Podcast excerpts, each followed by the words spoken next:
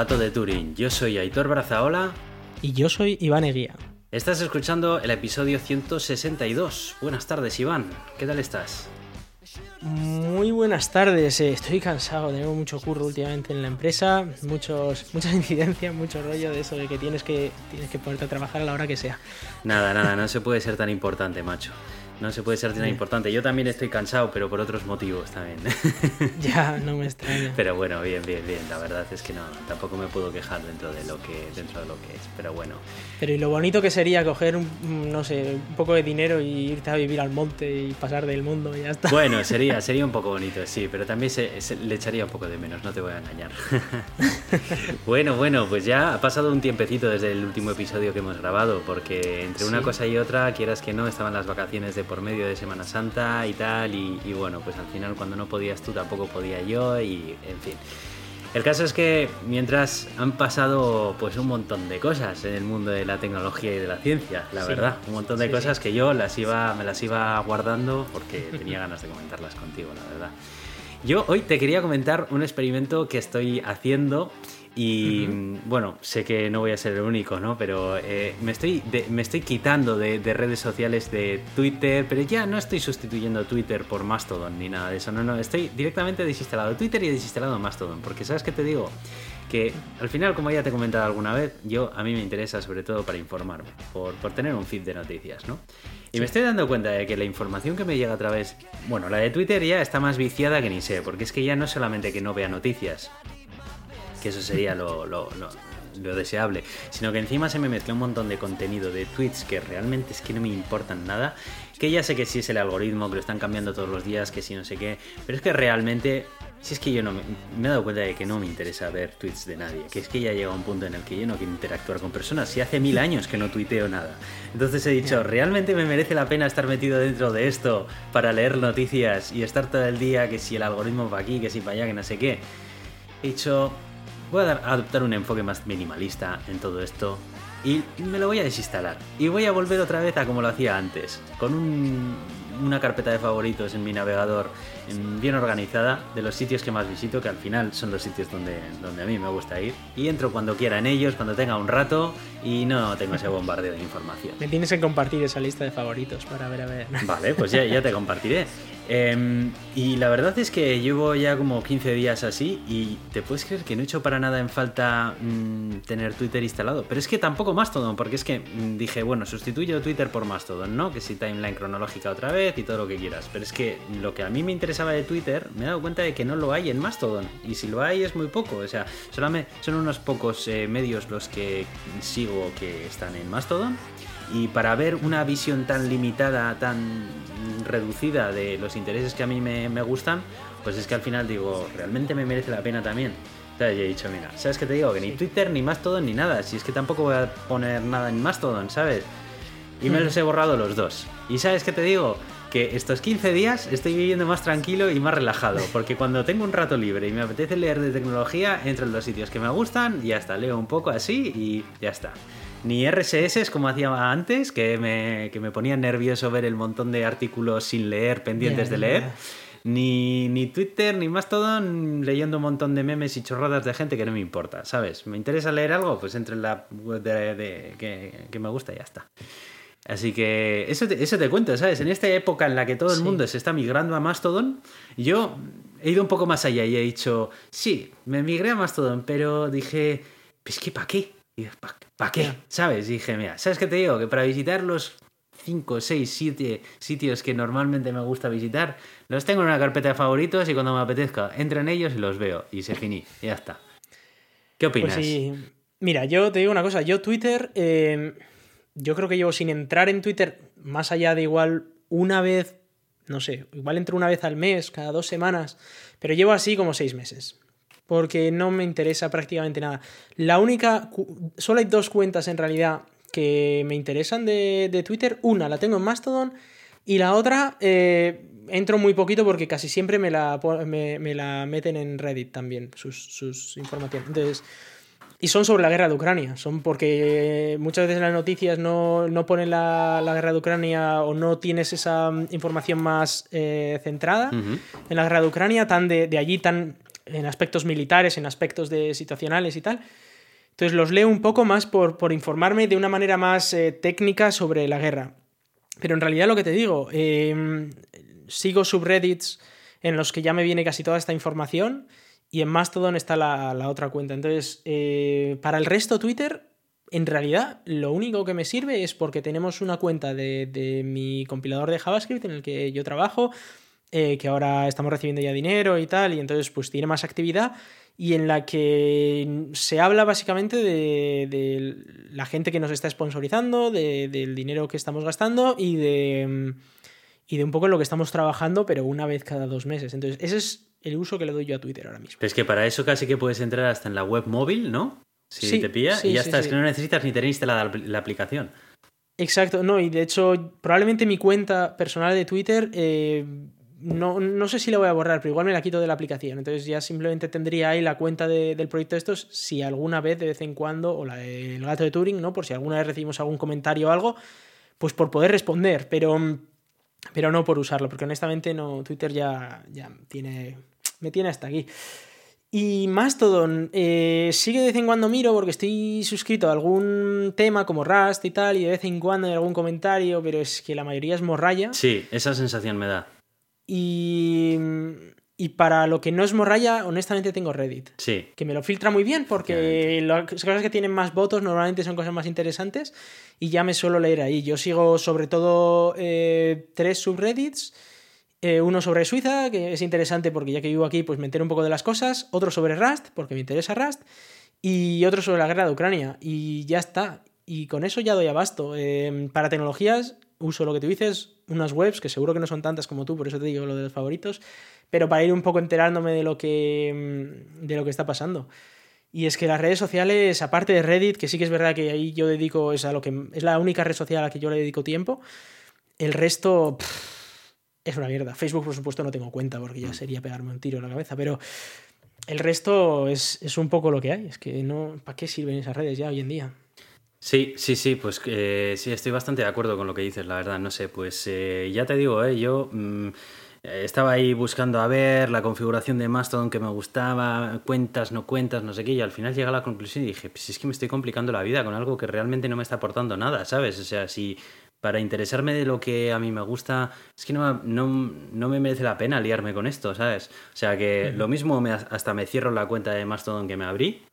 Porque además eso es otra cosa que no me gusta a mí, el tener abierto, tener cuentas en sitios que no estoy. O sea, si no estoy, a mí me gusta fuera, sin más. Si Sí. más adelante me vuelvo a tal, ya me registraré de nuevo, ¿sabes? Pero no me gusta El, tener... el miedo que ha habido, esto lo, lo comentamos nosotros también en Escenio, en, en el grupo de Escenio, eh, el mi- hay muchos que se quieren ir de, de Twitter y de todas estas cosas. Pero el miedo que está es que si te cierras la cuenta, alguien puede coger tu usuario. Yo te, y te suplantan la yo, yo de Twitter no, no me borraría el usuario porque a Twitter le tengo especial cariño y quiero tenerlo ahí. ¿Sabes? Si alguna vez me apetece entrar por lo que sea, quiero tenerlo ahí. Pero ya la relación no es la que tenía antes con Twitter, que la tenía instalada en mi, en mi móvil y era la primera aplicación que abría por las mañanas para enterarme de lo que pasa, ¿sabes? No. O sea, mm, la de Twitter, considero que Twitter sigue teniendo el peso y la relevancia necesario como para que a mí me, me siga interesando estar ahí, porque puntualmente me gustaría poder entrar y no me gustaría que se perdiese además todo el timeline de cuando antes sí que tuiteaba y cosas así. Eso sí, lo coloco en privado y ya está. Pero es que realmente la de Mastodon es que ni tengo un timeline de, de cosas interesantes que he tuoteado ni nada por el estilo, ni tampoco realmente tengo ahí una información de referencia que diga, Buah, es que, es que no me aporta nada, ¿sabes? Entonces, si ya con Twitter estoy mal, con Mastodon no es que esté mal, es que es como, pse, pues es que ¿para qué? ¿Sabes? O sea, no, no sé. Entonces... Y como son las dos únicas redes sociales que, bueno, eh, tengo LinkedIn, pero más para temas profesionales, pero redes sociales como tal, pues nada. Fuera, ya te digo, de momento tal. Si más adelante veo que, que, que realmente hay un hueco que necesito llenar con, con Twitter por alguna necesidad o lo que sea, pues no descartaré que me vuelva a instalar la aplicación. Pero mientras tanto, para gestionar la de la, de la cuenta del gato o lo que sea, para eso no, no necesito tener instalada la aplicación en el móvil, la verdad. O sea, no sé. Pues sí, pues sí. Bueno, sin más, reflexiones acerca de, de la vida digital de, de cada uno. En fin. bueno, aparte de eso, no, tengo así mucho más que comentar en, este, en esta sección de Off Topic. No sé si quieres eh, decir tú algo y si no, pues yo qué sé. Yo creo que podemos ir ya con las noticias porque yo no tengo mucho que decir. vale, vale, vale. Pues venga, di los métodos de contacto y empezamos con las noticias. Bueno, pues eh, como siempre os contamos que nos podéis contactar en Twitter en arroba el gato de Turing o en contacto arroba el de Turing.com. Eh, además tenemos a los oyentes de PodHero que, que de vez en cuando nos patrocinan y también a Euska Digital que eh, hostea nuestros audios. podéis escucharnos en Evox, Apple Podcasts, Google Podcasts, Spotify, Amazon Music y todos los demás podcatchers que beben de estas fuentes. Y además salimos en la radio Euska Digital los martes a las 7 de la tarde y pertenecemos a la comunidad de ciencia creativa de Scenium. Yo soy Aitor, arroba cronosnhz en Twitter. Y yo soy Iván, arroba racican en mstdn.social. Vamos con las noticias.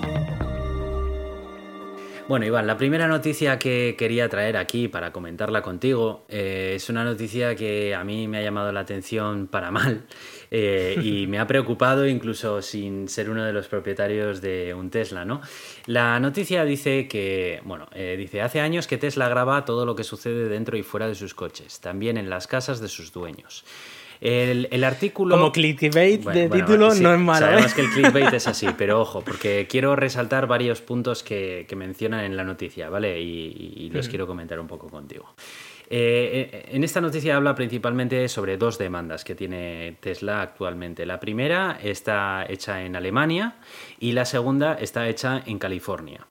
La primera, la, demanda que tiene en Alemania, es de la Asociación Alemana de Centrales de Consumidores, en el que ponen el foco en el modo centinela de los coches Tesla y indican que es verdad que cuando el Tesla eh, detecta alguna anomalía, alguna cosa, se pone a grabar todo su alrededor y puede recoger imágenes pues que, que la, normativa de privacidad europea.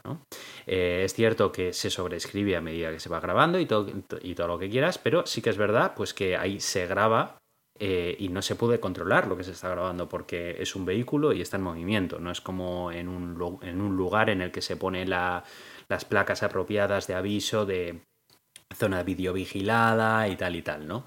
Y, bueno, este es sobre el modo centinela, que, sin más, que esto es algo que el modo centinela, yo recuerdo que en su momento cuando cogiste el Tesla, fue una de las cosas que yo te comenté, ¿no? Y te dije, jo, a mí la verdad es que no te creas que me... A mí no me hace sentir muy cómodo que el coche que aparca al lado mío eh, pueda grabarme a mí en un momento dado porque aparque al lado y ya sea porque de repente he pegado yo un portazo, de repente, imagínate que tal, y se ha disparado la grabación, eh, por si acaso le pasa algo al coche o lo que sea. A mí eso mm, sí que es verdad que yo soy alguien, quizás no soy el perfil típico de la persona normal, ¿no? Eh, yo normalmente, como me suelo preocupar mucho de estos temas de privacidad, pues es algo que a mí, por ejemplo, me incomoda y tal, ¿no? Pero, pero bueno, entiendo la funcionalidad que tiene por detrás y, entiendo que también es información que ni siquiera abandona el vehículo, por lo que tengo entendido, sino que es una información que queda guardada en un pendrive para que el propietario del Tesla lo pueda comprobar, ¿no? ¿Esto es así o estoy equivocado? A ver, es que hay muchas cosas aquí, muchos detalles. Em, el modo centinela eh, no se activa cuando el coche está en movimiento, solo cuando el coche está parado. Sí. Y eh, como aviso lo que hace es eh, ilumina sus luces muy fuerte, con toda, a toda potencia, durante medio segundo más o menos, y además en la, en la pantalla principal muestra un, indicador diciendo em, el modo centinela está activo y se está grabando. Esto en algunos sitios es suficiente como para que sea legal, el aviso que pone, y en otros sitios no. Claro, pero eh, aún así, ¿estás seguro de que no se graba, a, no ser de que se haya disparado la, imagen esta del HAL 9000 y se haya puesto a todo el rollo y tal? ¿No se graba, antes un poco ni si alguien pasa demasiado cerca o cosas así? Ah, rollo, activaciones ligeras. Te estoy hablando de activaciones ligeras, no cuando se activa en plan, activaciones, ojo. Eh, estoy tal. No. no. estoy hablándote de activaciones ligeras. Si alguien eh, pasa muy cerca. A ver, lo que pasa es que esto todo lo puede configurar el, propietario del coche. Puedes elegir si se activa cuando pasa gente cerca, solo cuando lo mueven, solo cuando tal. Puedes activarlo según lo que a ti te parezca y según la legislación vigente en el lugar en el que tú estés. Entonces, estas son activaciones ligeras. Luego está eh, el modo alarma que ese es cuando ya el coche detecta que está siendo atacado, que eso puede ser, por ejemplo, cuando se mueve muy fuerte o cosas así, entonces sí que activa, empieza a sonar la alarma, empieza a sonar un ruido muy fuerte y, ahí ya es evidente que está siendo grabado, ¿vale? Eh, en el, cuando es una activación ligera, de, el propietario lo ha puesto para que se active, por ejemplo, eh, con el paso de las personas y tú pasas por al lado, ¡bum! te pega un flashazo el coche y entonces te dice, ya estamos grabando. Y lo que hace, em, es verdad que lo que hace es grabar eh, los últimos, no sé, como minuto y medio o algo así, anteriores al flashazo. Y es verdad que graba un poco antes. Está grabando eh, en un loop, pero esto no se, no se graba en disco, eh, a no ser que salte y entonces se graba como el último minuto y medio. Luego otra cosa es el modo dashcam, que este sí está grabando eh, en clips de 10 minutos y si tú le das, graba los, o sea, guarda para que no se sobrescriban los últimos 10 minutos. Si tú le das a grabar o si tú le eh, aprietas el, la bocina y, tienes puesto que al apretar la bocina se grabe la dashcam. Son dos cosas diferentes. Em, en cuanto a, a, la ley, claro, hay en sitios en los que está prohibido tener dashcams en general, tanto conduciendo como, con el coche aparcado. Eh, de hecho, en España me parece que la normativa es bastante exigente con esto y no puedes tener una dashcam así como así. Entonces, eh, en, esos, en cualquier caso, antes de activar el modo centinela, te aparece un mensaje diciendo eh, que ojo, porque esto podría ser ilegal. y si lo activas es bajo la responsabilidad de la persona que lo activa. que es una manera de lavarse las manos de Tesla. Y luego, eh, en el caso alemán, es que encima quieren, o sea, han hecho una demanda porque eh, por lo visto esto no estaba del todo claro eh, o, este mensaje de confirmación no estaba del todo claro o no estaba del todo claro porque no aparecía cada vez que se activaba, cada vez que salías del coche. Entonces, ahora Tesla ya ha dicho que en sitios como Alemania, en los que hay restricciones legales, va a poner avisos más claros y efectivos diciéndote, ojo, porque igual lo que estás haciendo es ilegal. Y, luego ya cada uno si quiere hacer cosas ilegales está en su derecho, digo yo, y luego acaba eh, como acaba la cosa. Eh, no sé qué decirte. Eh, en esta parte, en la de grabar el, entorno, primero es, siempre decisión de, de, la persona. En cuanto a si se transmite o no, tú puedes activar un modo en el que puedes acceder desde el móvil a la imagen del coche en el, eh, si tienes activado el modo centinela. Incluso si no has saltado el modo centinela. Ya. Tú puedes decir, quiero ahora mismo ver lo que está viendo mi coche.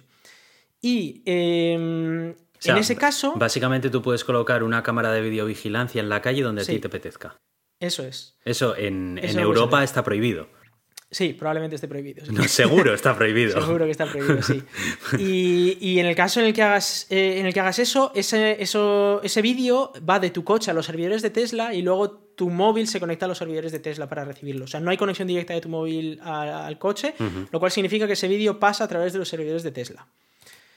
Eh, si tú lo activas. Y esto eh, quizás es otro tema que eh, es verdad que ese, ese vídeo que se está emitiendo en directo no se está grabando en ningún lado. O sea, tú lo puedes ver en directo como si fuera una cámara de circuito cerrado, pero no se graba en ningún lado. Sí, sí. Tú podrías sacar una captura de pantalla. Pero bueno, igualmente Sí, sí, sí. Eh, aún así es otro, otro detalle que igual es un tema que tal. Bueno. Pero, es verdad que este artículo tiene muchísimas imprecisiones, entonces quería aclarar muchas de estas cosas porque la mitad de lo que se dice es mentira y hay otras que son muchas imprecisiones. Pero bueno, luego, eh, por, por, entrar en, lo otro, en lo que a mí personalmente más me, preocupa, ¿no? Eh, es lo relacionado con la demanda que se ha puesto en California, ¿no? Y es que una investigación de Reuters, ojo que no es moco de pavo, hablando con e, empleados de Tesla, o sea, es información que eh, Reuters es una, eh, es una empresa que bueno, tiene cierta reputación y si dice que ha hablado con empleados de Tesla, algo habrá, algo habrá. Em, eh, le, han informado de que los vídeos que graban las cámaras internas en aquellos equipos, bueno, en aquellos coches que forman parte del programa de beta testing, en el que sí los usuarios al formar parte de ese programa de beta testing han autorizado que sus datos y sus imágenes sean tratados por Tesla pero eh, debidamente anonimizados, como dice en los términos y condiciones del, programa de beta testing. El caso es que, por lo visto, eh, varios de, los empleados de Tesla han filtrado que muchos de estos vídeos están mm, prácticamente sin anonimizar, porque el anonimizado que se les pone eh, básicamente no oculta la ubicación y con, la ubicación del vídeo es prácticamente eh, una tontería localizar la, la persona a la que le pertenece y demás, sino que encima muchos de estos vídeos que se han grabado en situaciones comprometidas de gente dentro de sus coches o gente que está o coches que están aparcados dentro del garaje de, una casa, gente que va desnuda por alrededor del coche porque están en su casa, gente que está en su coche con la pareja haciendo cosas que se hacen en coches con parejas, gente de todo. Bueno, pues ese tipo de vídeos que han sido filtrados en los canales de chats internos de Tesla entre algunos eh, entre algunos empleados Varios de ellos incluso se han llegado, se han llegado a cuestionar con aquel que le ha compartido el vídeo si realmente eso que estaban haciendo era legal y algunos otros incluso, bueno, pues han, contactado con Reuters para, decir que incluso se han llegado a hacer memes con vídeos de usuarios de Tesla que, formaban parte de este programa de beta testing. A mí esto me parece súper fuerte. O sea, eh, que, que se trate esta información tan sensible de primer nivel de una forma tan poco profesional y que los sistemas que pone Tesla internamente para anonimizar esta información y que para que sea tratada sean tan pobres, porque tú puedes decir que el factor humano siempre está ahí y dices, bueno, pero es que los empleados de Tesla son personas y como en todas las cestas de manzanas siempre hay manzanas podridas y estoy de acuerdo, pero precisamente para eso existen las técnicas de anonimización de la información, para que no ocurran este tipo de cosas. Y cuando apenas hay técnicas de anonimización y ocurren estas cosas y salen empleados de la propia compañía indicando esto, Fíjate, imágenes de accidentes con niños implicados. Tesla, eh, que eh, empleados de Tesla habrían compartido imágenes de personas que se acercaban desnudas a sus vehículos, regalos de objetos sexuales, eh, grabaciones con las que se hacían bromas recurrentes y se llevaban a utilizar para crear memes. O sea, perdona, o sea, no sé.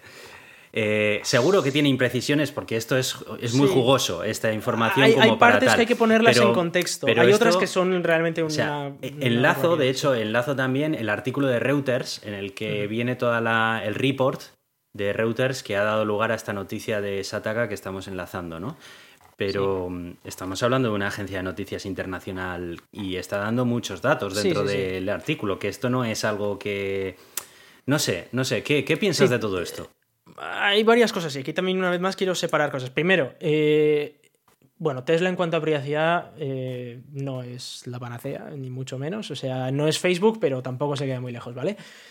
Entonces, eh, eso para, para empezar. si Reuters está sacando esto, da, da que pensar que han, tenido, han podido contrastar algo, seguro porque normalmente Reuters es una agencia, como tú dices, bastante relevante. Aún así, es verdad que bueno, Tesla se puede defender aquí diciendo, bueno, no hay ninguna querella, no hay, no hay nada judicializado y mucho menos una condena, ¿no? Pero... Eh, bueno, querella sí que hay en, el estado de California. De hecho, por eso ha salido todo esto. Ah, vale, vale. Sí, pues sí, sí. o sea, vale, vale. Bueno, de hecho lo voy a enlazar también para que lo tengas ahí también.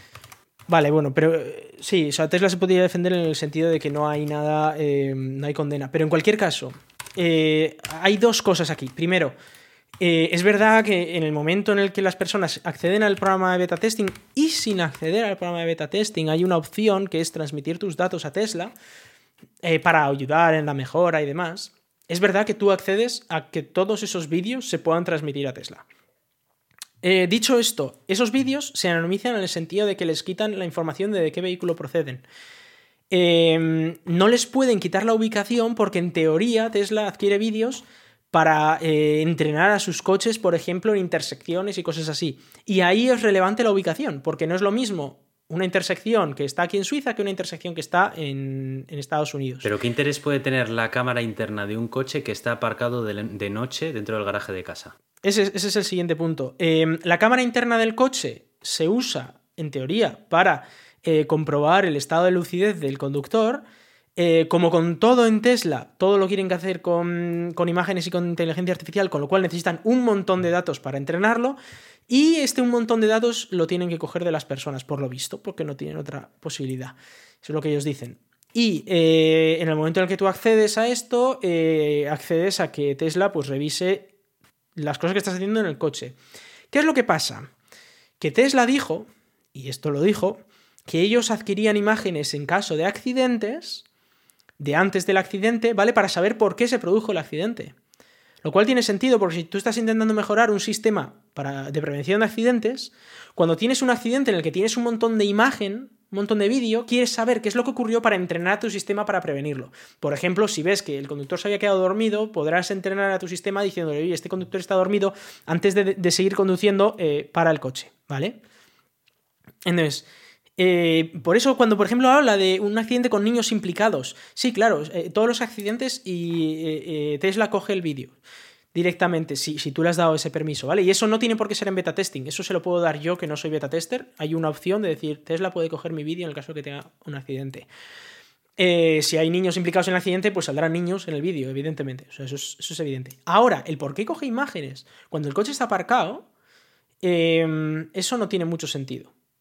Es que no, no tiene ningún sentido. Entiendo que igual es para entrenar el sistema Centinela, para ver a ver cuándo tiene que activarse y cuándo no. Eh, eh, a ver, como aquí han dado consentimiento estos usuarios, es complicado. Ya, pero tú no puedes dar consentimiento de cualquier cosa. O sea, tú no puedes dar consentimiento para que maten personas, ¿no? Es que has dado el consentimiento, ya, ya, bueno, pero. Lo sé, lo sé. Pero, pero me refiero que si tú das consentimiento a que adquieran eh, imágenes con el propósito, claro, porque cuando te das consentimiento es por un propósito. Con el consentimiento de, de entrenar el sistema, yo puedo entender que el, ingeniero de Tesla que está entrenando al sistema Centinela se encuentre con un vídeo sacado de tono, ¿vale? Entonces, lo que tiene que hacer es quizás o marcarlo como esto es un vídeo que no debería hacer saltar el modo Centinela, porque es un vídeo subido de tono, pero por parte de los usuarios o lo que sea, o descartar el vídeo porque es un vídeo que no se debería usar para entrenamiento, porque es un vídeo sacado de tono. Pues es que, eso, es lo que hace un profesional. Si es una pareja dándose el lote, te puedo asegurar que ninguno de los dos está conduciendo el coche. ¿Qué hace la cámara grabando? Sí, bueno, pero el modo centinela ocurre cuando no estás conduciendo el coche. Pero el modo centinela no ocurre cuando te estás dando el lote dentro, porque el modo centinela está apagado cuando estás dentro del coche, ¿no? Ya, sí, sí, debería estar, efectivamente. es, que, no tiene ningún sentido, la verdad. y luego cuando dice que podríamos ver a gente como lava la ropa, sí, el modo centinela, si, el coche está cerrado, es posible que tú al pasar al lado para hacer la colada, el coche salte y te grabe. Y si tú tienes activado que mande el vídeo, pues sí que es, posible que le llegue al ingeniero de Tesla, oh, mira, es que aquí saltó el esto porque este tío estaba haciendo la colada. Y luego ya el ingeniero de Tesla tiene que decidir si eso es algo por lo que debería saltar el modo centinela o no. Probablemente no. Eh, pero hasta aquí, hasta aquí dices, bueno, el tema de que igual no debería mandar los vídeos cuando el coche está parado y el modo centinela no salta bueno, aquí estamos en un, punto que, es un poco, dices, bueno, no sé si debería mandar esos vídeos o no, porque la persona ha, mandado, ha, dado consentimiento y se supone que esto se está usando para el entrenamiento. Y está anonimizado, hasta, anonimizado hasta el punto de eh, no sabemos a qué vehículo pertenece. Es verdad que se puede hacer una investigación sabiendo la ubicación y sacar la persona, quizás sacar la persona, sobre todo si es en una casa, sacar la persona a la que, a la que pertenece. Eh, pero claro, también es difícil decidir cuánta si le quitas la ubicación, por ejemplo, igual hay mucha información que ya no puedes o no puedes entrenarlo con esa información. Lo que sí que no tiene perdón es lo de usar esa información o esos vídeos para algo que no sea entrenar el sistema. Y en este caso, encima hacer memes, em, violar la intimidad, publicarlo internamente, eso es una vergüenza y si se demuestra, efectivamente, eh, aquí alguno tiene que, no sé si acaba en la cárcel, pero tiene que acabar con unas multas y unas.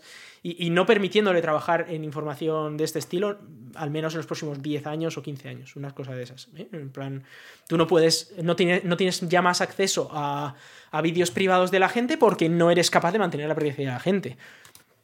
O sea, yo puedo entender de la misma manera que si tienes cámaras de seguridad, a veces ves cosas que dices, madre mía pero como un profesional tú dices, bueno, esto es una situación de seguridad, sí o no. Si tienes cámaras de seguridad tienes que tenerlos debidamente señalizados, que es un área de videovigilancia, y si no, estás cometiendo una ilegalidad. Al menos en, Europa. en, la mayor parte de Europa sí. En otros sitios no, ¿eh? por ejemplo en Suiza no en muchos No, porque no es la Unión Europea, pero todos aquellos... Y en Estados Unidos tampoco. Todos aquellos países cubiertos por la GDPR, eso directamente no, no se puede mm. hacer sin tal. Sí, no, obstante, la mayor parte de esto viene de Estados Unidos. sí, a ver, esto viene de Estados Unidos y la demanda viene desde el juzgado de California, desde luego, por no sacarlo de contexto. Pero, pero bueno, sin más. Em, ¿Tú te sientes cómodo con esas cámaras dentro del coche? Ahora ya te pregunto a ti a nivel personal. Después de saber estas cosas, que sí, que es en California, que tal, que Pascual. ¿Cómo ver, te sientes tú es, cuando utilizas en mi, el coche? en mi caso es verdad que yo tengo, yo tengo desactivado todas estas opciones. Entonces, yo entiendo que no deberían tener acceso a esto. Pero también sé, y esto es una anécdota que me pasó a mí, ¿vale? Eh, en su día yo quería cambiar las ruedas exteriores del coche por los eh, caps estos que tiene Tesla para dejar vista la llanta. Y no estaban todavía en Europa, pero ya habían salido en Estados Unidos. Y casualidad, un compañero mío de trabajo tenía que ir por trabajo a Estados Unidos, a Las Vegas, y eh, le dije, jo, pues ya que estás allí, mira, te pago 50 pavos y, me lo traes, ya que vas a ir. Y, fue allí a una tienda de Tesla y, necesitaban pues saber eh, el número de identificación de mi coche pues para no vendérselo esto a alguien que no tiene un Tesla, simplemente vendérselo a alguien que tiene un Tesla. Le dieron él me pidió el número de identificación, se lo di y, y, en- y allí en directo eran capaces de ver la ubicación de mi vehículo y toda la información sobre todo lo que había pasado en mi vehículo en los últimos meses. A un empleado de una alertas. tienda. de Un empleado de una tienda y encima esa era información que se la estaba mostrando a, a mi compañero de trabajo. A ver. Porque entiendo que esa información la pueda tener fábrica desde Sí, el- o- para que si yo llamo porque algo falla, o alguna puedan algún ver sí, taller o el- el avanzado soporte de técnico, un sí, soporte eso técnico avanzado, algo de eso lo puedo entender. Pero un empleado que te vende unos tapones para, para las llantas. Sí, incluso sabía, por ejemplo, que ya había tenido en- el coche en mi garaje eh, guardado ocho horas eh, bajo tierra, que luego lo había llevado al CERN, que, que estaba aparcado en el CERN y demás. Y, y eso lo estaba viendo mi compañero de trabajo en directo. Porque lo tenía ahí. En mi- porque yo había pensado, vale, necesitarán mi número de identificación, lo apuntan y eso se queda guardado como este número de identificación del vehículo ha comprado esto. Vale, ya está, pero una, una relación de vehículo ha comprado esto, no de ahora tengo toda esta información aquí en mi pantalla sobre este vehículo, que no tiene ningún sentido que, que la, que una tienda de Tesla tenga toda esa información. Entonces, es verdad que en cuanto a privacidad no me hace ninguna gracia Tesla. Y es verdad que en cuanto a muchísimas cosas no me hace ninguna gracia Tesla. Y a día de hoy, la, sobre todo después de todo lo que ha pasado con Elon Musk y todo, yo tengo que reconocer que yo la razón por la que tengo el Tesla es primero porque lo compré y no puedo comprarme un coche nuevo cada dos años, ¿vale? No tengo tanto dinero. Y, segundo, porque a día de hoy es eh, el mejor coche que puedo tener, eh, tecnológicamente hablando y- y tal. No, no hay ningún otro coche eléctrico que ahora mismo eh, suple mis necesidades. Y, y no tengo otra opción, honestamente. Pero O sea, tú te sientes cómodo en No, no. cuanto a vigilancia, o sea, o sea ¿tú, tú te sientes cómodo cuando te montas en el coche y mm, tienes esas cámaras ahí que no sabes si, yo qué sé, tío. A ver, es verdad que la cámara es interna pienso, está, yo está digo, bloqueada joder, en Europa. La, la cámara interna a día de hoy está bloqueada en Europa. Pero eh, las externas sí que graban, sí, claro, las externas graban. Vale, vale. y bueno, es verdad que, a ver, cómodo no cómodo. Que sí, que en cuanto a tecnología y todo eso estoy de acuerdo contigo. Si a mí me encanta el coche, ya lo sabes, y me parece un juguete de la pena, me parece que tecnológicamente no hay nada parecido, pero eh, yo veo todas estas cosas y me, me planteo si yo me sentiría cómodo conduciendo mi Tesla sabiendo el, tipo de tratamiento que se hace la información que recoge ese vehículo, que es muchísima. Sí, en, en muchos casos la gente lo que pone es un, pues como en las cámaras de los ordenadores, un. Pero es que no me extrañaría, porque es que... En la cámara interna. es que Yo no lo descarto hacerlo, ¿eh? Es que Eh, igual a- próximamente es lo haga. Escuchas estas cosas y, y dices, mm, bueno, Sí. no sé. A ver, que, que vamos a lo de siempre. eh, que yo, vamos, es que no hago nada raro en el coche, pero igual un, un celo pues no vendría de más. Por el simple hecho de que no tienen por qué estar mirándome. Claro. Y viendo que encima están compartiendo imágenes entre ellos para divertirse y tal, pues eh, no lo sé. Igual de repente tengo un accidente, o aunque no sea un accidente, igual, yo qué sé, cualquier chorrada o me saco un moco en el coche y ya están, ah, mira el pringao este. Claro, que es que, es, que es suizo eso, este". que ya no estás en tu entorno secreto, privado, tranquilo de, de tu vehículo, sino que ya tienes esa inseguridad de, de decir... Sí, no estoy sé. siendo vigilado. o- Sí, eso es, no sé, yo me sentiría un poco incómodo, no sé, bueno, sin más. Sí, eh, he de decir que eh, cada vez más y más estoy dándome cuenta de que mi próximo coche probablemente no sea un Tesla. O sea, cada vez más y más, ¿eh? me doy Sí, cuenta. ¿eh? Ahora es verdad que yo es algo que no me puedo cambiar ahora de repente. No, ya, ya, ya. por gusto, que- pero, que es no verdad que... Pero que valoras el hecho de no volver a comprarte un Tesla, ¿eh? Sí, mucho. O sea, yo estoy viendo, intentando ver a ver si fabricantes europeos sacan algo en condiciones para poder pasarme a un coche europeo en el que confíe más. Eh, porque honestamente Tesla... es bueno, ya me- que estás, háblame de la siguiente noticia, del Volkswagen Sí. ID7, que no estoy para nada enterado, entonces eh, me va a venir bien también que, que me hables acerca de él, seguro que Bueno, lo has eh, Volkswagen, a ver, yo ahora mismo, yo ya dije en su día, yo no me planteo comprar un Volkswagen en los próximos, ni un Audi, ni nada en los próximos ocho años, porque, o sea, mi próximo coche no va a ser uno de estos, porque es una vergüenza, ¿vale? Lo que ha ocurrido con esta empresa. Eh, esta empresa no debería existir ya. O sea, no debería existir y debería haber como 50 personas en la cárcel de esta, de esta empresa, por lo menos. Eh, si, no, si no más allá de la cárcel. Entonces, eh, esta empresa de la que usted me habla ha, va ha presentado, es que ni siquiera ha sacado, ha presentado un coche que le han llamado el Volkswagen ID7, eh, que ellos dicen, y hay que tomar su palabra, que es verdad, que va a tener hasta 700 kilómetros en VLTP, ¿vale? De autonomía, eh, comparando con el Tesla que tiene como pues, 650, una cosa así. Y, eh, y que va a ser, pues, bueno, más o menos del mismo tamaño que el Model 3, quizás ligeramente más pequeñito y, y ya. Y no han explicado mucho más porque no se sabe cuándo... No, a ver, se dice que igual este año empezarán las entregas, pero no se sabe el precio, no se sabe, eh, no se saben muchas cosas, ¿vale? Estamos hablando de, de, un, de una batería que tendrá o 77 o 85 kWh, que tendrá o 615 km VLTP o 700 km VLTP. Para que nos hagamos una idea, VLTP eh, es el estándar europeo, que es, en fin, eh, es un poco cachondeo. 700 km VLTP significa que por autopista a 120 te haces 500, ¿vale? Más o menos. Eh, entonces, eh, no está mal, ¿vale? Es más o menos parecido a lo que te haces un Model 3, pero tiene toda la pinta de que va a ser muchísimo más caro que un Model 3. Pero muchísimo, en plan 10.000 pavos más caro que, un Model 3. Y bueno, eh, sí que es verdad que van a poner ahí su, su pantallita grande, va a ser un hatchback, es decir, que el- la apertura de- del maletero se parece un poco más al Model I que al Model 3. Y tiene unos faros matriciales muy chulos. y- Bonito es un rato, ¿eh? Yo lo estoy viendo y a mí Es bonito, me, me es parece bonito. muy bonito. Sí, está, está bien. O sea, lo que pasa es que es lo que te digo, que mm, no han dicho precios. Bueno, no- pero tratándose de Volkswagen que ya tiene la esta gama de ID la tiene ya bastante avanzada, no creo que sean disparos Pero al es un, aire, cach- ¿eh? O sea, es- esto es un cachondeo. si no lo han de- anunciado ya lo anunciarán pronto, pero esto tiene pinta de que está Se bastante dice que las ¿eh? entregas se harán antes de final de año, las primeras Es que entregas. esto, yo estoy viendo las fotos y tienen pinta de que está bastante maduro, que no es un concept sí. de estos No, que no, no, no es un hecho- concepto, ¿eh? es, es un coche final, es un coche Sí, que se que supone es que, va a que estar disponible para Se ve que son acabados reales y todas las fotografías, que no es algo generado por 3D ni nada de eso. O sea que no sé. Yo lo que no sé si será verdad es la autonomía que dicen que tiene. Probablemente no. Pero No, a ver, es lo que te digo, es ciclo vehículo, WLTP, es ciclo que, WLTP. que- que no hayan dado fecha de lanzamiento oficial ni nada de eso, no es algo que me preocupe. ¿eh? Tiene pinta de que está bastante avanzado. A ver, esto. ellos lo que dicen es que la producción comenzará en junio y las primeras entregas en Europa se, se esperan en otoño. Mm. Bueno, puede ser, puede ser que sea verdad, ¿vale? Y se van a fabricar en Alemania y tal, eh, más o menos. Sí, yo me lo creo. Lo que pasa es que como no hay precio es muy difícil. Me ha gustado mucho el coeficiente aerodinámico que es de 0,23. Eso es brutal. Es muy buen coeficiente aerodinámico.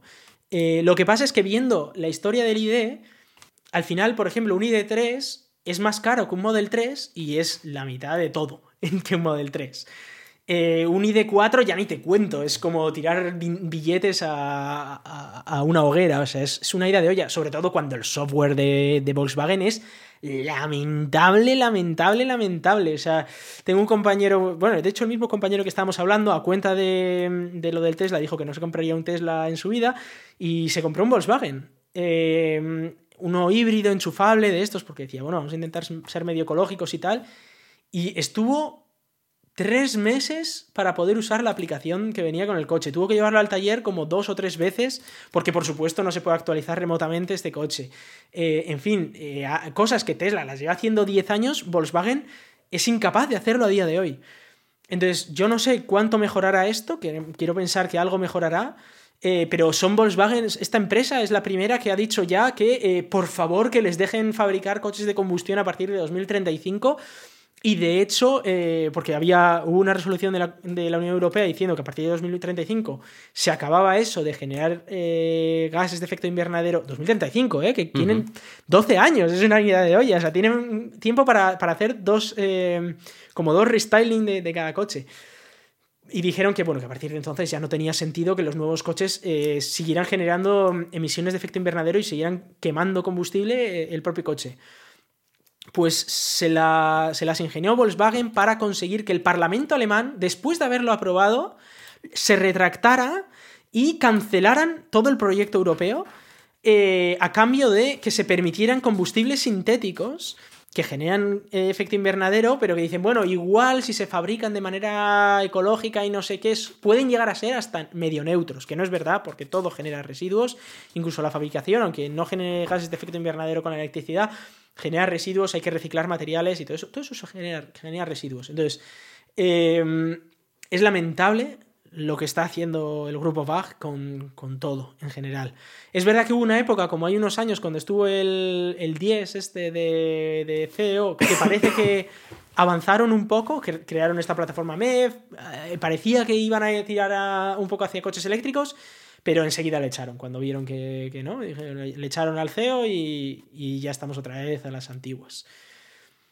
Así que yo estoy muy decepcionado con, esta empresa, la verdad. Hubo unos años en los que dije, jo, igual existe alguna posibilidad de que, de que en el futuro, yo qué sé, de aquí a 10 años, igual me compro yo un Volkswagen. Imagínate, ¿no? Esa situación. No sé, yo, yo no tengo la sensación de que esté haciendo Volkswagen las cosas tan mal con los eléctricos, si te soy sincero, ¿no? A ver, eh, es cierto, eh, ese pasado que tiene está ahí, ¿no? Pero eh, está haciendo una plataforma eléctrica como ninguna otra marca de, de coches tradicional, digamos. Eh, la está construyendo y está construyendo toda una gama de, vehículos, los ID, que, bueno, pues que están ahí, que quizás eh, comparándolos con un Tesla eh, todavía les queda mucho que mejorar por calidad y precio, pero me parece que están desarrollando tecnología y no, no se me ocurre ninguna otra marca de coches tradicionales de la que pueda decir lo mismo. Ya no te hablo de que, mismamente pero que esté desarrollando tecnología. Sí, sí, sí, Renault está generando sus plataformas. ¿Y dónde están sus coches? Porque ya estamos un poco hartos de ver el Leaf y el Zoe y todos estos, la verdad. ¿Dónde están? Estarán desarrollando tecnología, pero no sé, Volkswagen será el demonio, pero por lo menos saca coches con esa tecnología. El, problema es que se está invirtiendo una cantidad irrisoria ahora mismo en, Europa. Una cantidad irrisoria, ¿eh? comparativamente con China y con Estados Unidos, lo que se está invirtiendo. Sí, bueno, pero ni siquiera en, Asia, que bueno, en Asia vale, está China, está China, con sus coches eléctricos, pero no salen de China. Uy, que no, en Europa ya tienes BYD, ya tienes NIO, ya tienes todos estos, que son coches infinitamente mejores que este Volkswagen y, a mucho más baratos. ¿Cómo que no se venden? se están vendiendo como churros, pues ¿eh? yo no veo ninguno, tío. Hay bueno, muchos es que en, España, en España es verdad que no hay coches eléctricos. Pues se venderán en Suiza todos, porque aquí yo en España no veo ninguno. En España, creo que en España BYD ha entrado este mes por primera vez. Es que es verdad que todos pues estos fabricantes no quieren entrar y tan interesante, ¿por qué no venden coches como churros? No lo entiendo. no, no, en Europa los están vendiendo como churros. En Europa los están vendiendo como churros. En España es lo que te digo. BYD ha entrado este mes y creo que NIO todavía no ha entrado porque no, nadie quiere comprar coches eléctricos en España y no hay ayudas, no hay nada. No estoy de acuerdo con eso. ¿eh? Lo que, la gente lo que no quiere es comprarse un coche que no tenga apenas autonomía y que encima sea carísimo. O sea, la propuesta de Volkswagen. Si fuera cierto lo que me dices, que esos coches chinos son fantásticos, que tienen un mogollón de autonomía y encima son súper baratos. Ah, no, no, no son súper baratos. Son mucho más baratos que el Volkswagen. No son súper baratos porque te siguen valiendo 30.000, 35.000 Renault, pavos, Renault está ahí. Tú querías un coche eléctrico, lo miraste y no te lo compraste ¿Por qué? ¿Porque no querías un coche eléctrico? No, sí que lo querías. Lo que pasa es que la propuesta que te ofrecían no te merecía la pena. Y no es porque no quisieras un coche eléctrico, ¿no? Sí, sí, no, a ver, BYD, cuando digo BYD, NIO, tal, estos es verdad que tienen coches muchísimo más baratos. Es que estamos hablando de que Volkswagen los tiene a 55.000, 60.000 euros, ¿vale? El, ID, el ID4. Es una locura, 60.000 euros por un coche que debería valer 25.000. ¿Qué otro coche que ofrezca eso puedes comprar en España? En España, desde este mes, tienes BYD. No, desde este mes, pero no me vale desde este mes. Este mes es este mes. Pero hasta ahora, estamos hablando de hasta, ahora. No, no existían, no, no. Claro. pues es que entonces. Pues sí, sí, es así, es, lo que hay. O sea, a día de si no hay competencia, si no hay competencia, no es por culpa de Volkswagen. Que Volkswagen será el demonio y lo que quieras, pero eh, Volkswagen se está aprovechando de una situación que a él le es favorable y que no haya competencia para que Volkswagen tenga que bajar los precios más allá de Tesla, no es culpa de Volkswagen. O sea, si, de hoy, Renault se quiere tocar la nariz durante todo ese tiempo y guardar su tecnología en el baúl de los recuerdos por lo que sea, eso no es problema de, de Volkswagen. Realmente los, los, únicos que está Kia, ¿no? Que sí que tiene ahí el Niro eléctrico y luego tiene un modelo. Sí, es verdad. Bueno, Volkswagen tiene una Hyundai que tiene dos eh, bueno, a ver, Volkswagen tiene una gama. Volkswagen tiene un modelo, el ID3. No, tiene- El ID4 acaba de salir y ya está. Eh, yo he visto IDs 4 por la calle, ¿eh? Sí, hay alguno que acaba de salir este año, sí. Pero bueno, a ver, o sea, estamos hablando de que este año Volkswagen y, va a y sacar acaban dos de lanzar, modelos. y Sí. acaban de lanzar un tercero y un cuarto. O sea, Bueno, te quiero y decir un que, cuarto, al- que algo otro, están. otro, un tercero, ya está. Y, y va a salir para finales de año. Están sacando como un modelo al año, quizás dos al año. Vale, que sí, que es mejor que otros, es mejor que otros. Es mejor Pero que todos los demás, sin contar Peugeot Tesla. ha sacado otro ahora este, este mes o el mes pasado, el, el E308, que vale una barbaridad. Sí, Eh, sí, y que encima tiene, o sea, en comparación tecnológicamente con los de Volkswagen está muy por detrás, porque la autonomía que Sí, tiene es también muy te vale mala y 20.000 todo. euros menos, ¿eh? Claro, pero es que volvemos a lo mismo entonces. El, el coste por euro al final se queda en lo mismo. Dices, no, si es que Sí, sí. Si, si, le, si mira a ver cuánto me cuesta el kilómetro de autonomía por lo que me están cobrando, te sale igual de precio el Renault S que el, que el ID no sé qué. Sí, sí, Entonces, pero por eso te digo que estamos hablando de que Tesla está sacando coches por, por debajo de 40.000 euros, eh, que son infinitamente superiores que a los coches de Tesla 60.000 no. de Volkswagen. que- a ver, vale. de Tesla está claro. Que, no- Y- que Tesla le gana como competidor está Sí, claro. y, pero- y en Europa llevamos un año con los coches chinos que se están vendiendo como churros y a España han llegado este mes. Es lo que te digo. A ver, es que España está a la cola de todo, porque no hay ayudas, porque no hay nada. Se habla mucho del plan MOVES, pero el 80% del plan MOVES no se usa. El año Pero- pasado pero solo ¿qué se usó el que ver 20% las de las ayudas? ayudas. Te- El Tesla no cuesta 40.000 euros por ayudas. Cuesta 40.000 40.000 euros porque cuesta 40.000 euros. Fin. Sí, sí. Y tú ya, si hay ayudas, las pillas y te lo descuentas y tal. Pero Sí, es sí. que no hay ningún otro, eh, ninguna otra marca de vehículos que lo saque a 40.000 euros. Y eso no es cuestión de ayudas. Bueno, no, no con esa calidad, desde luego. No, Claro. no tienes un coche de la calidad del Model 3 por 40.000 euros en ninguna otra marca. Claro, entonces. Excepto y- los chinos, Y eso es no es cuestión digo, de. No, es que, joder, saliendo. fíjate en España que mal se hacen las cosas que no, has- no hay ayudas. No, es que tampoco hay una competencia de nada. O sea. No, No lo sé. que pasa es que ahora, por ejemplo, llevamos, lo que te digo, en Europa un año y los chinos les están comiendo la oreja a todos los europeos. Bueno, eso está por ver, ¿eh? Porque eh, yo ya te digo, de momento, cuando empiece a haber coches chinos por aquí, ya te diré. pero porque pero no existen momento- en España todavía. Es lo que No, te digo. todavía no, Europa pero, está pero a partir petado. de ahora. Yo te digo, a partir de ahora que se van a empezar a comercializar en España, yo no lo sabía, ya te comentaré si empiezo a verlos. Oye, ojalá. pero no sé. A ver, que yo personalmente a mí me parece una vergüenza, ¿eh? Porque tener que andar comprándole coches eléctricos a China cuando tenemos en Europa una de las mayores industrias automovilísticas del mundo, me parece lamentable, me parece una cagada de Europa, pero monumental. Porque yo no quiero un coche chino, yo no quiero andar pagándole a, a Winnie the Pooh su- sus cosas, ¿sabes? Entonces, no sé, yo lo que quiero es eh, coches europeos, eh, trabajo en Europa y que el dinero se quede aquí. Pero Vamos, yo, o sea, yo estaría dispuesto a pagar más por un coche europeo de la misma calidad que el chino y pagar un poco más por Europa. Ahora, no 20.000 euros más. Tonto tampoco soy, o sea, a ver. esa, es la historia de siempre. A ver, Ya, ya. Si, si pago un 3-5% más por el coche europeo, digo, venga, me esfuerzo un poco más y el dinero se queda en Europa. Pero si estoy pagando un 40% más, lo siento mucho, pero no. Es que Sí, lo sí, siento no, mucho. pero, pero mm, yo la conclusión que saco es que, aunque me duela decirlo, Volkswagen será lo que quieras, pero en Europa ahora mismo es el que más está haciendo en coches eléctricos. Sí, porque es el que más coches eléctricos está poniendo en la calle en Europa Puede a ser, día de hoy. Puede ser. Y eso Pero es así. ligeramente, eh, ligeramente. Estamos hablando de que hay otros como Peugeot, como. eh, Per- Perdona, pero. Peugeot, los, los- la mayor parte de los coches eléctricos, vehículos eléctricos que vende Peugeot es a costa del gobierno francés, que todos los vehículos del gobierno son eléctricos porque están obligados a hacerlo. Y luego los, modelos que tiene de cara al público eléctricos son una risa. Porque son una risa. O sea, están Bueno, ahí. el para- E3008 no está mal, ¿no? el E3008. El E3008 es un modelo que lo han sacado alternativo al modelo tradicional eléctrico, pues por decir, hey, que tenemos tecnología eléctrica, mirad, aquí está. Pero Mm. no es ni muchísimo menos, o sea, no se han devanado los sesos en hacer el mejor eléctrico, ni muchísimo menos. No, no. Y ni siquiera es, eh, ni siquiera es protagonista de su propia gama, como son los ID, porque los ID por lo menos pueden decir, sí, sí, pero es que estos son coches nacidos eléctricos. O sea, no es hemos cogido el chasis de otro modelo y ala, venga, aquí pim pam y le ponemos. No, o sea, por lo menos Volkswagen ha apostado comercialmente a poner a la venta una gama de vehículos que están concebidos desde cero para ser eléctricos. No sé, no estoy de acuerdo con muchas de las cosas que hace Volkswagen, pero a día de hoy la, la situación que hay en Europa es que Volkswagen, mm, dolerá decirlo, pero es el que más está haciendo dentro de la industria del auto. Podría hacer más, estoy seguro de que podría Es hacer que- más, mucho más, pero ya está haciendo muchísimo más que todas las demás marcas que venden en Europa. A lo que voy, a ver, que es verdad que lo dices, se está haciendo más que otras marcas europeas, pero a lo que voy es que eh, esto parece un poco como el juego de los políticos, ¿no? De eh, Volkswagen está haciendo una mierda, porque está haciendo una mierda, y la, la única respuesta es, ya, pero es que los otros lo hacen peor. Digo, ostras, ya, pero es que eh, no sé. Ya, ya, pero, pero quizás al que, al que habría que criticar no es tanto a Volkswagen, sino a todos los demás que le permiten a Volkswagen seguir eh, campando a sus anchas en un terreno sin apenas competencia. No sé si le permiten, porque es lo que te digo, que vienen los coches eh, extranjeros y se van a comer la tostada. Yo no sé cuántos Volkswagen ID7 pues, va a pues vender. le, le, comerá la tostada a los extranjeros que van a venir a partir de este mes, pero el resto de marcas de coches europeas no sé dónde están entonces. No, no, es que a las otras ni se las espera.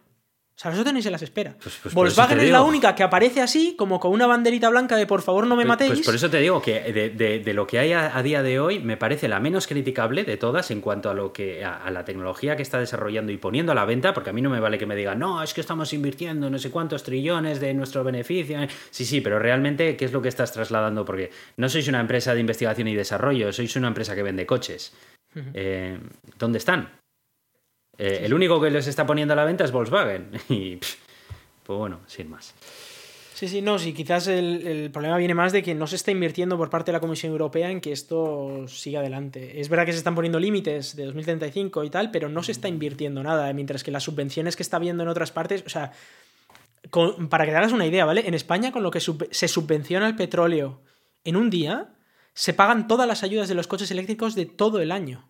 Pero es que es muy poco lo, que se dedica a las ayudas. Sí, es muy poquito. Pero me refiero que igual por ahí es por pero es que yo desvincularía, Pero es que yo desvincularía el tema de las ayudas a que, se pongan en, a, que se pongan a la venta vehículos eléctricos a precios asequibles que ofrezcan un, un valor eh, pues, pues decente para el consumidor, ¿sabes? O sea, lo de las ayudas es cierto y eso está bien, tiene que haber más ayudas, Eso, es, eso es un punto, pero claro, de nada me sirve que haya ayudas cuando solamente hay dos modelos que puedo comprarme, el de Volkswagen y el de Tesla, porque los demás son una birria, ¿sabes? O sea, los coches, ¿dónde están? Tienen que estar. depende para que lo usas, ¿eh? Para el 90% de la gente un coche... No, no, no, eso, eso, lo llevamos diciendo, Iván, en este podcast desde hace más de cinco años. Ya no vale eso.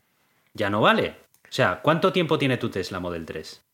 Eh, cuatro años y algo. Cuatro. ¿A ti te parece que en cuatro años y algo no hay tiempo suficiente como para poner a la venta coches con una tecnología parecida? Sí, sí, claro que hay. O sea, es que ya lo de decir, no, es que depende para que lo utilices. No, es que eso ya, esa excusa ya creo que hace cinco años que caducó. O sea, si, no, si no están sacando coches.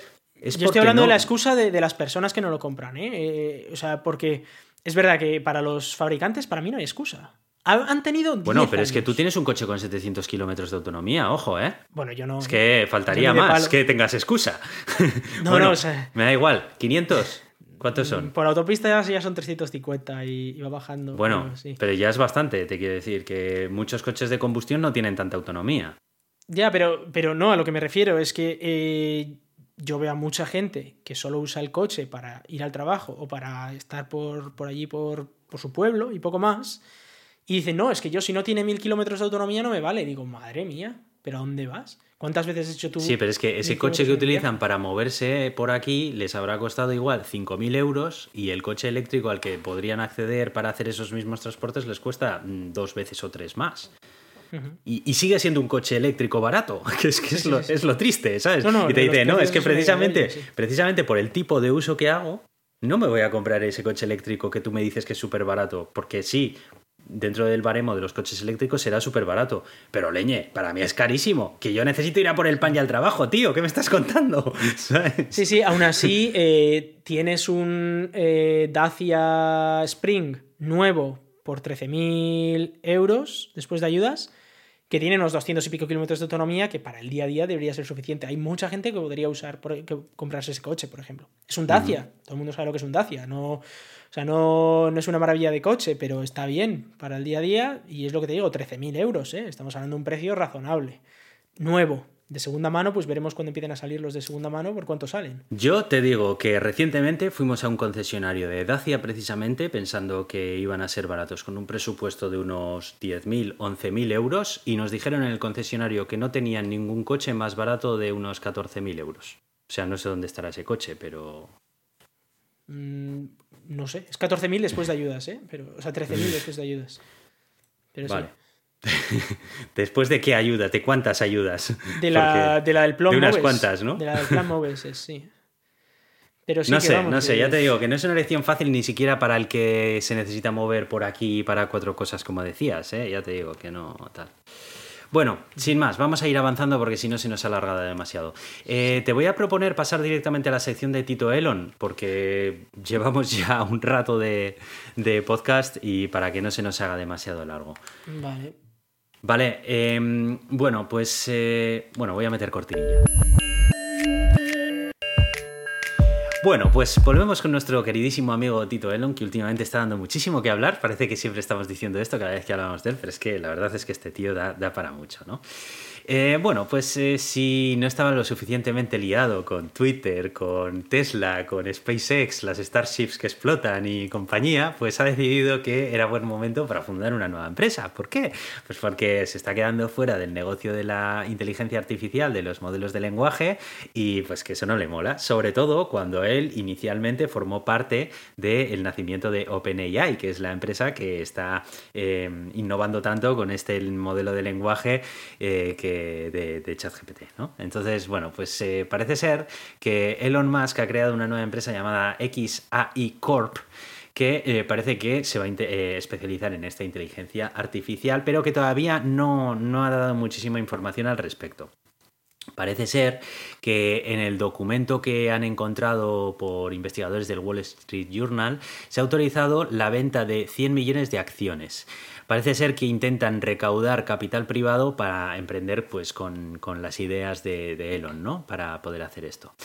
Entonces, eh, parece que en algunas otras. em, en algunas otras declaraciones que ha dado Elon Musk, Elon dice que, que realmente lo que hay que hacer es una inteligencia artificial que busque la verdad máxima. Y él propone un nombre, Truth GPT que es la alternativa que él, con la que él pretende competir contra todos estos modelos de lenguaje, de, de lenguaje que estamos viendo ¿no? estos días. Dice que, que, bueno, que es con lo que va a empezar. ¿Sabes? Ya, bueno, pues parece que va a empezar por eso, que parece que es un problema fácil de resolver, ¿no? El Sí, crear sí. una inteligencia artificial que siempre diga la verdad. no sé, la, la- será la inteligencia artificial borracha o algo que siempre dice la verdad, yo qué sé, porque madre mía. y, Pero no te das cuenta de lo, de lo ridículo que suena eso en, en un mundo en el que no queda claro lo que es verdad. O sea, a ver, en fin, Twitter. Twitter es el cachondeo, padre. Si hemos estado hablando, Twitter ya no tiene sentido. Porque Twitter no sirve para nada, porque Twitter es todo mentira, es todo, todo, todo mentira. Y, absolutamente todo lo que ocurre en Twitter está, es mentira. Entonces, este señor, que es el que, eh, oh, el, jefe de todo eso, nos va a explicar lo que es verdad y lo que es mentira y, y va a dejar que nos lo explique su inteligencia artificial. Ya, ya ni siquiera es un periodista o tus propios conocimientos, sino es una inteligencia creada por este señor la que dice la verdad. Solo esa, ¿eh? Y dice la verdad que le dé la gana a Elon Musk, claro, a ver lo que es verdad y lo que es mentira. Luego pregúntale lo- a la inteligencia a ver si es verdad algo relacionado con este señor o no. Venga, te dirá lo que le dé la gana decir a este señor. Claro, claro. es Esto, que- esto me recuerda, ¿no te acuerdas hace unos años cuando el PP decía que, en España, el Partido Popular decía que había que crear una inteligencia artificial para revisar eh, los delitos de corrupción? Es verdad. Es verdad. Y lo iban a entrenar ellos, claro. A ver, es que. Qué miedo. Imagínate, es, es como si viene aquí la mafia italiana y dice: "Ay, queremos, de- queremos crear una inteligencia artificial que diga lo que es mafia y lo que no, ¿vale? Y dices: Ajá, y lo vais a decidir vosotros, ¿no? En fin, es, es un cachondeo. Eh, y lo mismo este señor. O sea, este señor que es, digamos que eh, lo más representativo de, de la mentira, va a decir, va a crear algo que nos diga lo que es la verdad. Pues lo mismo. El caso es que el caso es que decía cosas como dice, y pienso que podría ser el mejor camino hacia la seguridad, en el sentido de que es improbable que una IA que le importe el entendimiento del universo pueda destruir a la humanidad, porque somos una parte interesante del universo. Elon, tío, estás patinando últimamente, pero, pero mucho y demasiado, ¿eh? O sea, em, o sea, para empezar me hace gracia esto de, porque claro, somos una parte interesante del universo. O sea, en pocas palabras, si una IA no es capaz de darse cuenta de que nosotros, los humanos, somos lo suficientemente relevantes en el universo, quiere decir que esa IA está equivocada. Bueno, yo no sé si está equivocado o qué, pero eh, no sé yo. O sea, me parece un poco grandilocuente esta información, Sí. esta afirmación, ¿no? O sea, no, no- no lo sé. Y, y es más, basar la verdad o no verdad en, en una, en una aserción como esa, es que me parece que no tiene ningún sí, sentido. pero es que además. eh, Es como, es O sea, como si yo ahora digo, una inteligencia artificial que no sea capaz de reconocer que el chocolate blanco es el mejor chocolate del mundo, punto, está equivocada. Sí, sí, sí. Pero, pero va más allá, porque eh, él habla de que la inteligencia artificial va a entender que la humanidad es algo interesante en el universo. Pero ya está partiendo desde un concepto falso, que es que una inteligencia artificial entiende, sobre todo un modelo de lenguaje, ¿eh? yo no sé lo que habrá en el futuro, pero él está hablando de crear modelos de lenguaje. Hay una cosa, un pilar básico de ChatGPT y todos los modelos de lenguaje, y es que no entienden nada. Y es básico esto. Hmm. Es como un niño que está repitiendo frases que ha oído a sus padres. Y, igual escuchas a un niño, y alguna vez ha salido en la tele, un niño de dos años y medio que justo está empezando a chapurrear, que te dice, eh, el IBEX 35 no sé qué, no sé cuál. Y ay, qué gracioso el niño que está hablando del IBEX 35. El niño no tiene ni pajolera idea de lo que ha dicho. Sí, sí. No entiende absolutamente nada de lo que ha dicho, Sí, pero sabe que cuando dice eso tiene un refuerzo positivo de los padres que se ríen, así que dice eso. Y como lo habrá oído tal, va, va creando conceptos y dice. Y luego resulta, lo que pasa es que con estos niños que han fabricado estas inteligencias artificiales, tenemos a un montón de gente diciendo, ahora, buah, pues voy a escribir un trabajo del cole explicando lo que ha dicho este niño de aquí. Y dices tú, chaval, que no sabe lo que ha dicho, que, que no tiene ni idea, ni pajolera idea tiene lo que ha dicho. Él ha repetido una frase que parece que suena medio bien Sí, y ya sí, está. sí. Lo que pasa es que es, es un niño que no entiende absolutamente nada, pero que ha, ha escuchado muchas frases. Entonces es capaz de crear frases que parecen tener sentido para alguien que no sepa del tema. Pero no tiene ni pajolera idea de lo que está hablando. Entonces, en decir que igual entiende esta inteligencia artificial que la humanidad es interesante y por lo tanto no la va a destruir, ¿qué? Pero que no entiende nada. Se le ha Que- ido, se le ha Que ido, igual se le dice esa frase, igual la inteligencia artificial puede decirte la humanidad es muy Iván, inter- interesante y no va a destruirla. hemos perdido. Este, este genio se tenía que haber convertido en un mártir antes de que se le fuera la olla, tío. ¿Ves? A Por ver, ejemplo, eh, ahora mismo no estamos hablando de Steve Jobs, de esto. No. ¿Por qué? Porque Steve Jobs, en su murió. momento, antes de que petara a este nivel, pues murió. ¿Sabes? Pero es lo que se dice, ¿no? De o mueres asegurar- joven o vives lo suficiente para convertir. O mueves- mueres como un héroe o vives lo Te suficiente para convertirte en un villano. que si Steve Jobs seguiría con vida a día de hoy, se nos hubiera caído un mito. Sí, sí, sí, desde luego. O sea, eh, eh, en estos tiempos de chat GPT, de no sé qué, no sé cuál, me habría gustado escuchar las tonterías que habría podido decir Steve Jobs, ¿eh? Te digo. O sea, Sí. yo creo que a este le pasa lo mismo, que este ha llegado a su punto álgido de brillantez y ya no puede subir más de ahí. ¿Y qué pasa? Que ahora está empezando ya a desbarrar. ¿Sabes? O sea, Sí. ya, ya es en plan, dice lo primero que se le pasa por la cabeza, es en plan de, pero tío, retírate a tiempo. ¿Sabes cuál O es sea, el problema? Que yo creo que, eh, que Elon Musk tiene eh, el, el síndrome de los negacionistas. No porque sea negacionista él, ¿vale? Pero por, eh, para mí el síndrome del negacionista es ese- esa situación en la que tú crees que el resto de la humanidad es gilipollas y que tú, tú tienes la verdad. Hmm. Tú eres Hombre, el que, sí, el que eres, luego, que lo- el que que- eres la- la- el, el que lo sabe, el que Sí. tú tienes la respuesta para todo Eso es y así. tienes que enseñar al resto de la humanidad que se han quedado anclados en el pasado, que incluso están siendo eh, convencidos por fuerzas mayores de que, de que lo que tú dices es mentira, tienes que intentar convencerles humildemente y enseñarles lo que es, lo que es la verdad. Ya sea negacionista del cambio climático, negacionista de la vacuna, negacionista del COVID, negacionista de, de la Tierra redonda, negacionista de lo que quieras, o negacionista de eh, un modelo de lenguaje eh, no sabe lo que dice, pues tú tienes que intentar explicar al resto cómo tú tienes razón, porque tú eres el que sabe todo. Y en este caso, Elon Musk, que encima tiene a un séquito de miles de personas diciéndole, ay, qué bueno eres, madre mía, señor Elon Musk, di- dinos la siguiente verdad que necesitamos saber. Pues claro, teniendo a toda esta gente, eh, te, te lo crees, te lo acabas creyendo, que efectivamente tú sabes todo. Y no, lo siento mucho, pero eh, Elon Musk no tiene ni pajolera idea de inteligencia artificial. Sabe, evidentemente, igual sabe hasta más que yo. Pero, pero tiene, está limitado. Y evidentemente, cuando hablamos de modelos de lenguaje, un modelo de lenguaje aparenta saber, pero no sabe. Y esto, eh, ha habido pruebas muy interesantes, y de hecho en Coffee Break han hablado de esto eh, en alguna ocasión, y es que un modelo de lenguaje es capaz de superar tests de, inteligencia como si fuera un niño de 9 años. ChatGPT, que conocido, o GPT-4, ha conseguido pasar test que hacen los psicólogos a niños para saber la edad mental que tienen, ¿vale? Que esto es muy útil para luego ver si hay discapacidades intelectuales. ¿Cuál es el problema? Que el, el, modelo de lenguaje ha sido entrenado con estos exámenes. Entonces, evidentemente lo supera.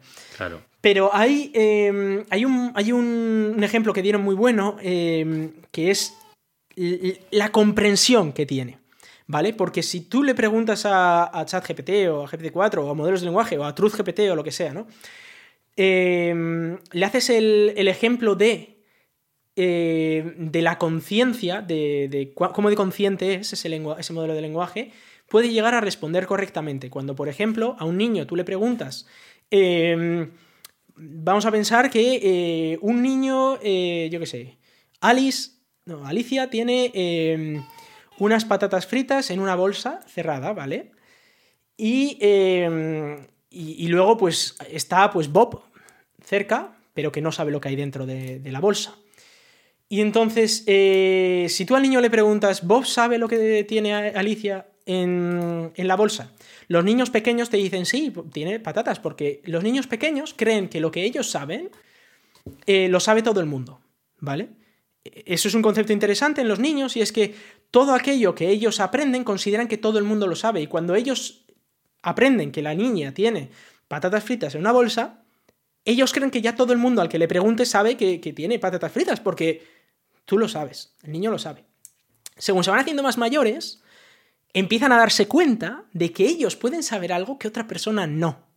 Y eso es muy interesante, porque ahí es cuando ya pierden un poco la inocencia los niños, porque se pueden dar cuenta de que ellos pueden conocer conceptos que otra persona no lo sabe, y ya el siguiente paso ya es poder usar eso para el mal, claro.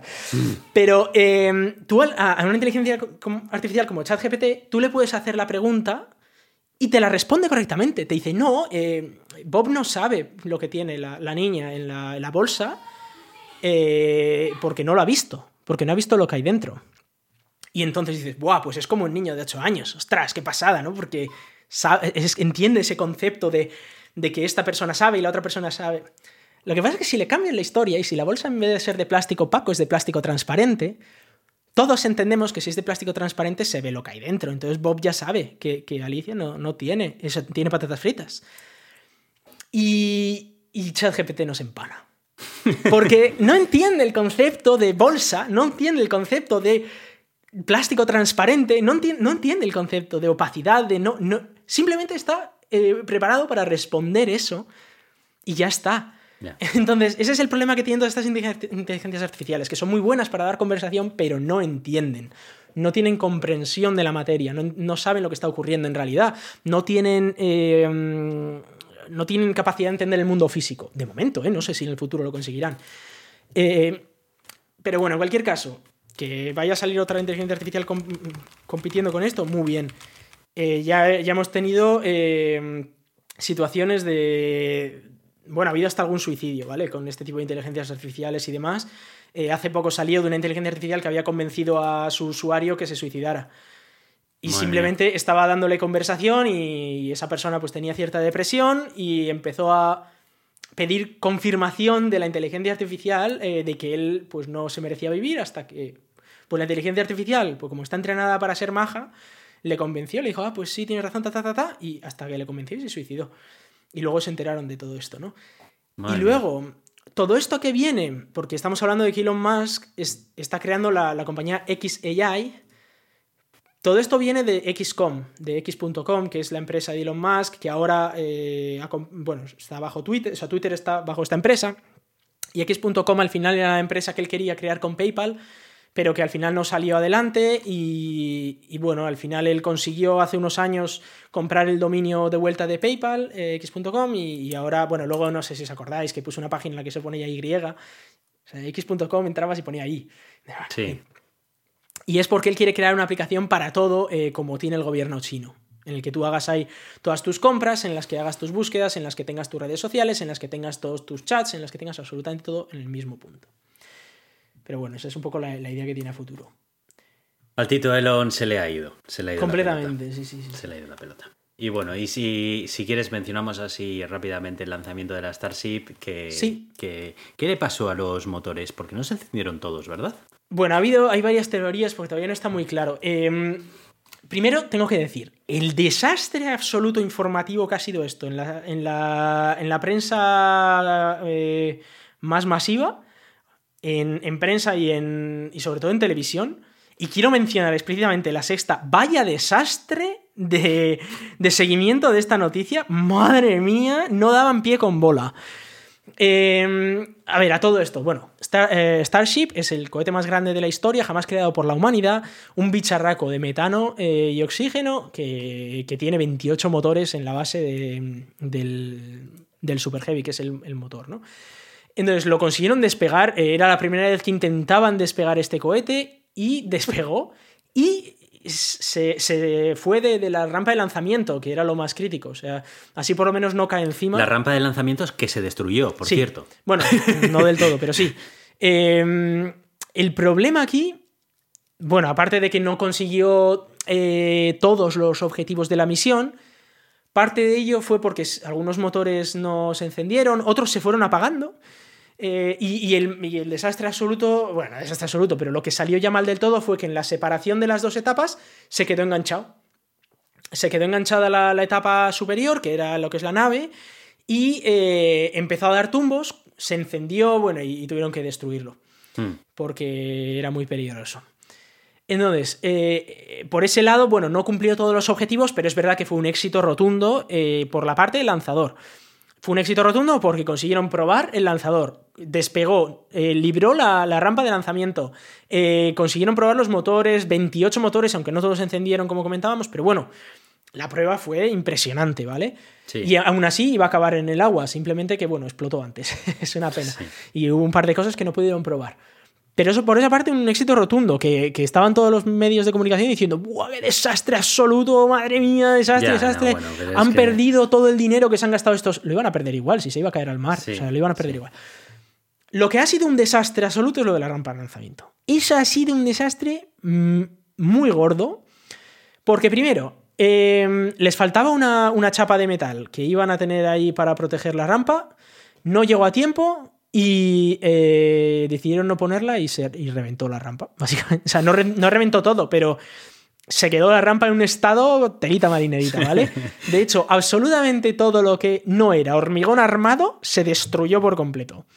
Estamos hablando de 28 o 25 los que se encendieran. Motores, una potencia brutal. De hecho, la potencia es tal que al no tener un foso, un foso para redirigir la, potencia de sus motores a otro sitio, se creó un cráter bajo la, rampa de lanzamiento, un cráter enorme.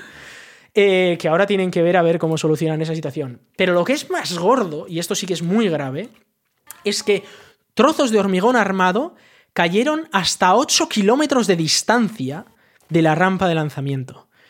Lo cual, pues, eh, lo deja claramente como. Ya estamos hablando de a nivel medioambiental, bueno, es una situación terrible y habrá que ver a ver cómo solucionan esto. Para empezar, en los próximos dos meses, pues van a estar reparándolo. Y yo creo que con esto nos quedamos, ¿no, Aitor? Que, la pues situación es bastante lamentable en cuanto a la rampa, sobre todo. Pues sí, madre mía. Bueno, bueno, pues nada, Iván. Eh, otra semana más y, nada, ya nos vemos en el próximo episodio. Vamos a ver si evoluciona un poco más lo del Tito Elon porque está dando bastante que hablar. Nada más, muchas gracias por escucharnos y nos vemos en el siguiente. Un saludo y hasta la próxima.